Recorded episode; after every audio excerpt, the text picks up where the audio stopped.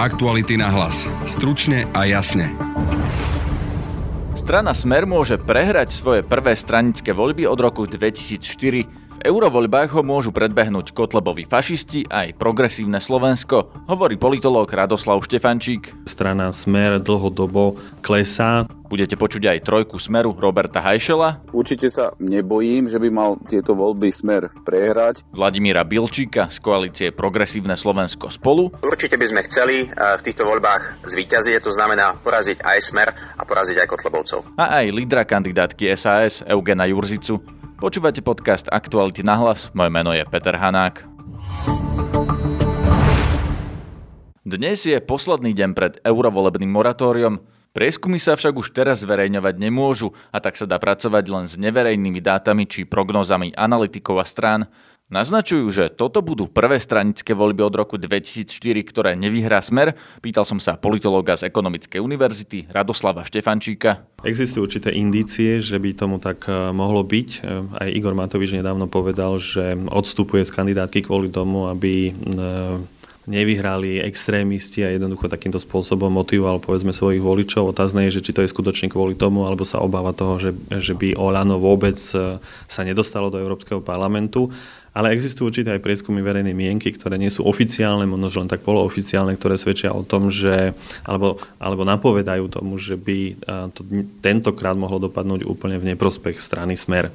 To znamená, že by mohli skončiť na nejakom úplne inom mieste ako prvom? Vyzerá to tak, ale zase netreba sa tomu čudovať, pretože máme tu nejaké dlhodobé tendencie a tá jedna tendencia hovorí, že extrémisti, pravicoví extrémisti posilňujú. Myslím si, že posilnili aj od toho momentu, ako im najvyšší súd povedal jednoducho, že ich nerozpustí, že keď odmietol návrh generálneho prokurátora na ich rozpustenie. To je vlastne tá jedna, jedna tendencia. Tá druhá tendencia je, že strana Smer dlhodobo klesá. To znamená, že vieme si pred predstaviť, že v týchto voľbách, ktoré sú pre voliča smeru možno, že nie až také podstatné ako národné voľby alebo voľby hlavy štátu, tak v týchto, v týchto voľbách dopadne ešte horšie. A zase na druhej strane, keď sa pozrieme na intenzitu volebnej kampane, ktorú robia jednotlivé politické strany, tak si uvedomíme, že extrémisti sú v tomto skutočne mimoriadne aktívni. A zase na druhej strane strana smer ako keby sa zobudila len tento alebo niekedy minulý týždeň a oblepila Slovensko billboardami, ale zdá sa mi, že je to veľmi neskoro. Čo by to znamenalo, ak by smer porazili extrémisti, kotlebovci? Tak na jednej strane by to potvrdilo ten trend, že smer sa jednoducho dostáva na perifériu záujmu. Samozrejme ešte tých 15, 16, 17% je samozrejme veľmi dobrý výsledok, ale keď si uvedomíme, že niekedy dosiahla 40% podporu obyvateľov, tak je to samozrejme razantný prepad. Populizmus poráža zrejme ešte väčší populizmus. To znamená, že ak smer sa prezentoval dlhé roky, 10-12 rokov silným populizmom, tak sme si dávno boli vedomi toho, že takýto typ populizmu môže poraziť ešte väčší populizmus. A myslím si, že to, čo prezentuje Marian Kotleba, to je práve ten tá krajná forma populizmu a myslím si, že voliči jednoducho začínajú načúvať eh, nielen Robertovi Ficovi, ako ešte stále predsedovi eh, strany Smer, ale dokonca začínajú načúvať eh, alebo počúvať Mariana Kotlebu. Môže sa stať, že tie voľby vyhrá aj progresívne Slovensko a spolu? Pri volebnej účasti 15 až 20% ktorá sa prognozuje, sa veľmi ťažko hovorí o tom, že kto môže vyhrať a kto môže prehrať, ale myslím si, že progresívne Slovensko a strana spolu občianska demokracia demokracia má jednoducho na to, aby tie voľby vyhrala z toho dôvodu, že ešte stále ťaží z eufórie po prezidentských voľbách. Takže si viem predstaviť, že e, táto koalícia by tieto voľby vyhrala aj z toho dôvodu, že je to asi jediná politická strana alebo jediné také politické zoskupenie, ktoré sa definuje ako proevropské a keď tu na jednej strane máme povedzme extrémistov, ktorí tvrdia, že možno, že by bolo dobre, keby sme vystúpili z Európskej únie, aj keď možno, že nie tak otvorene pred týmito voľbami ako predtým. A zase na druhej strane je tu druhé zoskupenie, ktoré hovorí o tom, že by sme vlastne mali zostať v Európskej únii a jednoducho hovorí o pozitíva Európskej únie. E, tieto dve strany majú jasný postoj k Európskej únii, či už negatívny alebo pozitívny, tak napríklad v prípade Smeru nevidíme e, nejakú konkrétnu víziu o tom, kam by sa mala Európska únia e, uberať a myslím si, že to uberá aj na voličov práve tejto strany. Viete pomenovať, čo boli témy kampane týchto eurovolieb? To je ťažká otázka, teraz ste ma zaskočili, pretože je to veľmi zložité, pretože niektoré politické strany úplne vypustili volebnú kampaň. Keď sa pozrieme na západné demokracie, tak tam riešia povedzme otázku toho, akým spôsobom povedzme posunúť Európsku úniu niekde ďalej, že či jednoducho zaznamenáme nejaký progres smer, smerom dopredu alebo jednoducho nie.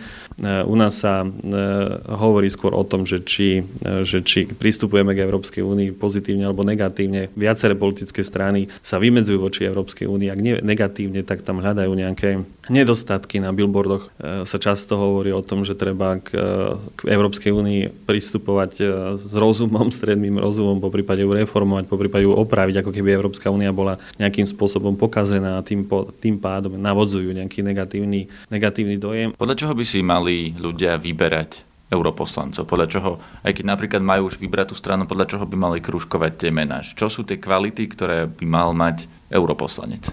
Tak určite by to nemal byť nejaký spevák alebo nejaký herec, ktorý sa povedzme nedokáže uplatniť viac vo svojej profesii a mal by to byť skutočne človek, ktorý sa zaujíma o témy Európskej únie, ktorý tam nie je na to, aby vyskočil na barikádu a povedal, Európska únia je zlá, ale skutočne, aby prinášal reálne riešenia reálnych problémov. To znamená, že tie problémy by nemali byť vymyslené, ako povedzme migračná kríza na Slovensku, ale tie problémy by mali byť skutočné, reálne a, a ten človek by sa mal vyznať, mal by skutočne predstaviť reálne riešenia, skutočné riešenia, ktoré sú jednoducho e, ľahko identifikovateľné a ľahko realizovateľné, ale určite by to nemal byť nejaký populista, ktorý tvrdí, že Európska únia je zlá napriek tomu, že všetci, e, ktorí tu jednoducho či už sedíme alebo nie, ťažíme e, z výhod, ktoré nám členstvo Európskej únie poskytuje. Za Smer SD kandidujú z prvých miest Monika Flašíková-Beňová a Miroslav Číš.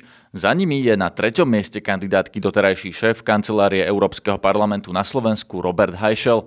Pýtal som sa ho, či sa nebojí, že Smer v týchto voľbách porazia fašisti aj progresívci. Určite sa nebojím, že by mal tieto voľby Smer prehrať inak by som ani neprijal asi ponuku kandidovať ako nezávislý kandidát na kandidátskej listine tejto strany. Myslím si, že ide e, v princípe hlavne o to, aby Smer a jeho kandidáti dokázali zmobilizovať svoju volickú základňu, aby naozaj prišla voliť v čo najväčšom percentuálnom zastúpení. Čo je jedna konkrétna vec, ktorú chcete z pozície europoslanca vy osobne zmeniť? Čo bude inak v Európe vďaka vám po vašom funkčnom období? Ono zmeniť jeden poslanec zo 750 poslancov ťažko môže sám. Ide o to nájsť si také témy a také kroky, pre ktoré vieme si získať eh, koalíciu, čiže podporu nielen v rámci vlastnej politickej frakcii, v mojom prípade ide o európskych socialistov, ktorí, sú, ktorí boli a určite budú minimálne druhou najsilnejšou politickou rodinou v Európe. Čiže vedie dokázať presadiť také veci a podporovať také veci, ktoré naozaj nakoniec aj získajú podporu a budú odhlasované. Áno, ale čo a ja by som... Najšel, že akú konkrétnu vec vy chcete presadiť? Ja e, odstránenie všetkých existujúcich nerovností, či už sociálnych, aj regionálnych. To sa tiež nedá samozrejme za jedno obdobie, ale všetky kroky, aj legislatívne, ktoré pôjdu týmto krokom eh, alebo týmto smerom, tak samozrejme podporím. Či už ide o debatu o ustanovení európskej minimálnej mzdy, ktorá by mohla byť motorom aj na zvyšovanie eh, priemernej mzdy v každom členskom štáte. Dokonca ja by som si dovolil aj rozpútať diskusiu, či sa niečo nedá robiť na európskej úrovni aj ohľadom minimálneho dôchodku. Ďalej by som určite žiadal zvyšovanie peňazí na mobilitu a vzdelávanie mladých, ale aj seniorov. A takisto e, by som sa snažil e, domôcť sa úplného zákazu dvojakej kvality potravín. Do akej miery je podľa vás smer pro európska strana? Koľko vlastne vy naozaj chcete integrácie? No ja si myslím, že e, smer sociálna demokracia je e, určite výrazne proeurópska strana. Samozrejme, e, aj v rámci strany sú rôzni politici a rôzni predstavitelia, ktorí chápu tú úroveň integrácie inak ale v každom prípade ja by som ani nešiel e, na e, kandidátsku listinu strany Smer sociálna demokracia, keby som nebol presvedčený, že táto strana bude vždy presadzovať e, ten proeurópsky pohľad, čiže nie je to určite euroskeptická strana. Ja si tiež nemyslím, že dnes je vhodný čas uvažovať o nejakej ďalšej federalizácii, čiže o nejakom výraznom prehlbovaní integrácie, ak sa nevieme medzi 27 alebo 28 štátmi dohodnúť na nejakých dohodách, ktoré potom by sme aj na naozaj vedeli v praxi a dokázali implementovať. Ja sám osobne by som určite bol za to, aby, aby sme pokročili aj v tej zahraničnej a bezpečnostnej e, politike, aj, aj, v, aj v, v koordinácii a, v, a, a istej harmonizácii v oblasti azylovej politiky, veď vieme, Dublin 4 nevyšiel. Spoločná zahraničná politika Európskej únie. Podporili by ste to, aby Európska únia mala viac kompetencií v tomto, a teda štáty logicky menej, aby Európska únia mohla rozhodovať o jednotnej zahraničnej politike? No tu si tiež myslím, že možno ešte nenastal čas eh, na to. I, ide o to, aby Nastane proste... keď, keď budeme mať eh, vlády v členských eh, štátoch, ktoré naozaj budú schopné sa na tomto princípe aj dohodnúť a potom prípadné rozhodnutia aj naozaj implementovať. Viete, lebo zase, keby sme sa vzdali práva veta, alebo keby sme potom príjmali nejaké rozhodnutia, s ktorým by všetci nesúhlasili, určite by sa ani nedodržiavali a tým pádom by sme sa ukázali na medzinárodnej scéne ako slabší uh, hráč a neboli by sme schopní konkurovať takým štátom, ako sú Spojené štáty, Čína alebo Rusko alebo Brazília a podobne. V každom prípade, ak chceme týmto celkom potom v priebehu niekoľkých rokov naozaj konkurovať, ak chceme byť silným hráčom, tak budeme asi musieť k tomuto kroku pristúpiť. Ale obávam sa, že to nie je záležitosť jedného alebo dvoch rokov, ale určite v rámci týchto piatich rokov, na ktoré sa bude voliť Európsky parlament, ja by som sa v tejto oblasti za nejaký spoločnejší, koordinovanejší postup pri prihováral. Na druhom mieste kandidátky koalície P spolu je Vladimír Bilčík, ktorý je členom strany Spolu. Pýtal som sa ho, čo konkrétne chce v Európskom parlamente presadiť. Ak mám pomenovať jednu jedinú konkrétnu vec, ktorú by som chcel zmeniť, tak uh, uh, je to boj s žami, klamstvami, s dezinformáciami vo verejnom priestore. Myslím si, že toto je veľký problém uh, dnes na Slovensku, Eh, medzi Slovenkami, Slovakmi, v Európskej únii takisto. Ako toto chcete zmeniť z pozície europoslanca? Nejakým konkrétnym návrhom alebo ako konkrétne? Áno, chceli by sme, my to máme dokonca aj v našom programe spoločnom za skutočne Európske Slovensko, kde hovoríme veľmi konkrétnym spôsobom, ako chceme bojovať s dezinformáciami, ložami a s hoaxami. A chceme z toho spraviť veľkú politickú tému. Budeme sa zasadzovať za to, aby táto téma mala nositeľa v Európskej komisii, ideálne, aby sme v budúcej Európskej komisii mali podpredsed Európskej komisie, ktorý bude riešiť hybridné hrozby. Takisto chceme zmeniť eh, financovanie uh, televízneho kanála Euronews, na ktoré ide dnes, idú dnes milióny eur a chceme tieto milióny eur využiť v prospech toho, aby tu vzniklo verejnoprávne európske médium. Platí to, čo ste povedali pred voľbami, že ak sa do Európarlamentu na tejto vašej spoločnej kandidátke dostanú progresívci, tak budú členmi liberálnej frakcie, ale ak sa tam dostanú ľudia zo spolu, tak sa vlastne rozdelíte do dvoch frakcií a vy budete v tej ľudoveckej, teda v tej, kde doteraz bolo napríklad KDH? Áno, absolútne to platí. My sa uchádzame o členstvo v Európskej ľudovej strane, Progresívne Slovensko je v ALDE. Máme sedem kandidátov, e, nominantov Progresívneho Slovenska na našej kandidátke, sedem nominantov zo spolu. A pokiaľ sa tam dostanú e, nominanti e, zo spolu, tak budú sedieť v Európskej ľudovej strane. Ale to, čo nás dnes spája nielen na Slovensku, ale v Európskom parlamente je spoločná koalícia týchto politických skupín a rodín, tak ako my máme spoločnú koalíciu PS a spolu v týchto voľbách, tak takisto existuje dnes fungujúca spoločná spoločná koalícia liberálov a ľudovcov v Európskom parlamente. Takže to, čo je Podstatné je, že nás spája proeurópskosť a snaha zabojovať o lepšie postavenie Slovenska v silnejšej Európskej únii. V čom sa teda odlišujete? Prečo ste dve rozličné frakcie? V čom máte iné pohľady na Európu a prečo by teda mali ľudia krúžkovať na tej kandidátke vás a nie progresívcov? Pozrite, my sme vznikli uh, iným spôsobom. Spolu občianská demokracia ako politická strana sa prihlásila k členstvu v ľudovej strane, uh, v Európskej ľudovej strane hneď uh, na svojom sneme. Progresívne Slovensko od začiatku smerovalo do ALDE. Uh, sú na to politické dôvody a aj súvisia s nejakou to DNA týchto, týchto strán. To, čo ale by som dnes vyzvihol, je to, čo nás spája to, čo ľudia oceňujú aj v slovenskej politike, je spojenie uh, jednoducho za spoločným vyšším cieľom. Pán Bilčík, ale prepáčte, ja sa pýtam, čo vás rozdeluje, prečo, čím ste iní? Vznikli sme, máme, máme, máme inú politickú DNA, máme inú politickú históriu. Ale čo to znamená? Čo to znamená v praxi, že ste ľudovci a liberáli? V praxi to znamená, že my sme stredopráva politická strana, spoluobčianská demokracia, aj sa k tomu hlásime. Máme e, mix e, aj liberálnejších, aj konzervatívnejších členov i voličov a týchto práve pod našou uh, vlajkou, hlavičkou, značkou spájame. To sme robili od začiatku, budeme to robiť aj ďalej. A dnes sme toto spojenectvo v rámci spolu rozšírili o koalíciu s progresívnym Slovenskom. Takže myslím si, že je to v povahe, v, v politickej povahe tej, tej našej strany a v spôsobe, ako aj vznikla. Nevidím v, tom, v týchto voľbách žiaden podstatný rozdiel, pretože my sme sa dohodli na spoločnom programe, s ktorým ideme do týchto volieb. Za tým si stojíme všetci. To, čo možno nás rozdeluje a zda najvýraznejšie na tej kandidátke, sú témy, ktorým sa jednotliví kandidáti a ľudia venujú. To znamená, tak ako ja riešim európsku politiku, bezpečnosť, zahraničnú politiku, sú ľudia, ktorí riešia zelené témy, sú ľudia, ktorí riešia ľudskoprávnu agendu, kultúrnu politiku, pôrodníctvo, e, práva žien. Jednoducho myslím si, že ľudia si môžu z tej kandidátky vybrať naozaj pestrosť tém a silných kandidátov, ktorí sa snažia zlepšiť e, to fungovanie aj európskej politiky na Slovensku v rôznych spoločenských oblastiach. Trúfate si tieto eurovoľby vyhrať? Áno, my si trúfame tieto eurovoľby vyhrať, robíme všetko preto, sme v teréne už niekoľko mesiacov, mobilizujeme ľudí a naozaj v týchto voľbách chceme uspieť, chceme vyhrať a chceme ukázať ľuďom, že nádej na zmenu tu je a je tu už 25. mája. Čo je pre vás úspech? Je to poraziť smer, alebo je to mať čo najviac europoslancov, alebo aký konkrétny si dávate ten cieľ? Ten úspech je mať čo najviac percent, mať čo najviac mandátov. My hovoríme, že to minimum e, sú dva mandáty, ale určite by sme chceli e, v týchto voľbách zvíťaziť, to znamená poraziť aj smer a poraziť aj Kotlebovcov.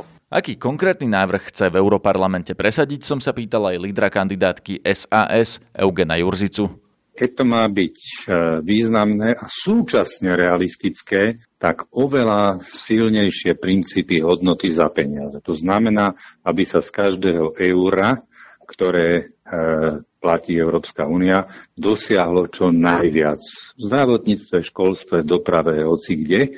A konkrétne to chcem urobiť tak, že sa budú monitorovať projekty viac cez výsledky, a menej cez výstupy. Vysvetlím na príklade a podporím to tým, že podobný názor e, nemám len ja a moji kolegovia, ale aj Európsky dvor auditorov.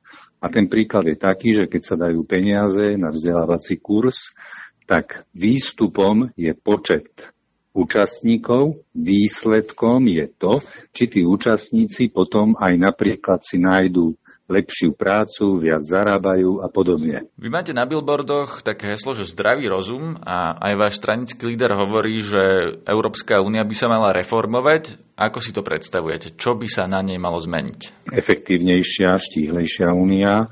Nechceme, aby e, štáty, ktoré e, hospodária zodpovedne, financovali tie štáty, ktoré nehospodária zodpovedne, to znamená prísnejšie vymáhanie paktu stability a rastu. E, nie je to o tom, že by sme nechceli byť solidárni, keď sa stane nejaké nešťastie v inej krajine, tak pomáhajme, ale keď niektorá krajina e, nemá ani vyrovnaný rozpočet, ani prebytkový, ale len deficitný, tak to naznačuje, že nehospodári poriadne. A každý musí hospodáriť poriadne. Takže toto by sme chceli zmeniť tiež.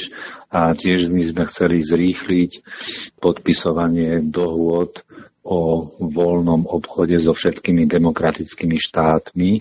Je to veľmi dôležité najmä pre malé krajiny, ako je Slovensko napríklad. Toto, čo hovoríte, tieto obchodné dohody, to znamená, že by ste boli radšej, keby Európska únia bola napríklad integrovanejšia v oblasti zahraničnej politiky, že by štáty teda nemali rozhodovať o tých dohodách osobitne, ale že by sa o tomto rozhodovalo z Bruselu? No, tak každopádne, aby Únia dohodla viac týchto dohôd a som presvedčený, že je to výhodné pre všetky štáty, pre všetky členské štáty. Tú finálnu dohodu, áno, podpisuje Európska únia, e, štáty si musia súhlasiť a ja verím, že by, že by súhlasili. Ste za spoločnú zahraničnú politiku Európskej únie?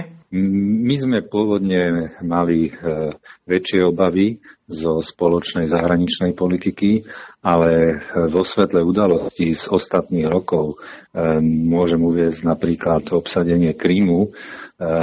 Minimálne sme pripravení rokovať o tom, že by sa vytvorili pravidlá, na to, aby v niektorých prípadoch mohla v zahraničnej politike e, Európska únia e, rozhodovať e, spoločne. Do ktorej frakcie vlastne chce SAS patriť po týchto voľbách? Pokiaľ prídu rozumní Briti, tak by sme chceli ustať, ostať u reformistov. Nechceme samozrejme ísť k Lepenovej a Salvinimu a tak e, budeme jednoducho čakať, e, čo sa stane s reformistami, či vôbec budú existovať. E, a, nie, či pani mať... nie, tak, tak napríklad k liberálom neuzvažujete návrat, kde bol pán Sulík predtým chvíľu?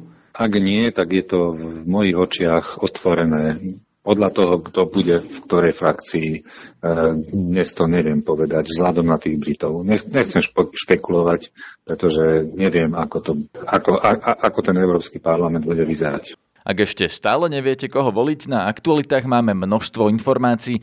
Keď si vygooglite slovo Euroduel, nájdete 4 naše diskusie s kandidátmi najsilnejších strán okrem LSNS.